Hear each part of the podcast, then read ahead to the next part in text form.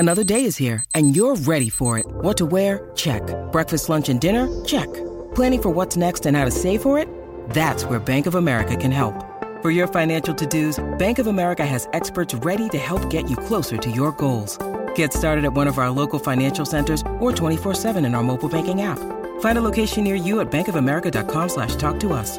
What would you like the power to do? Mobile banking requires downloading the app and is only available for select devices. Message and data rates may apply. Bank of America NA, member FDIC. SEN Sport Update.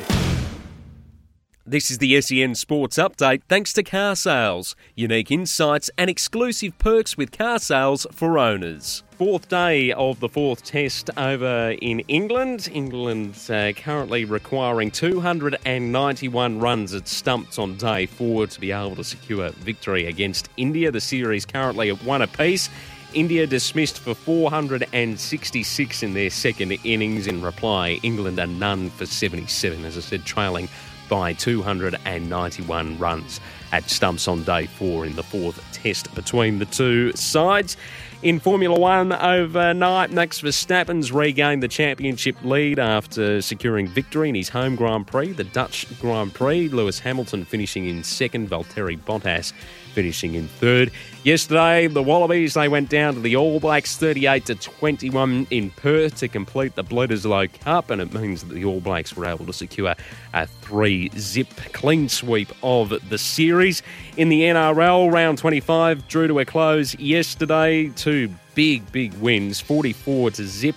The Titans defeating the Warriors to secure a top eight berth, while the Bulldogs, the wooden spooners for 2021, they defeated the West Tigers 38-0 as well. And in the AFL, the big report this morning coming out of Channel 7's Ryan Daniels late last night. Brisbane's Lockie Neal, the reigning Brownlow medalist, is weighing up his playing future reportedly, and is expected to potentially ask for a trade to the Dockers during the upcoming AFL trade period.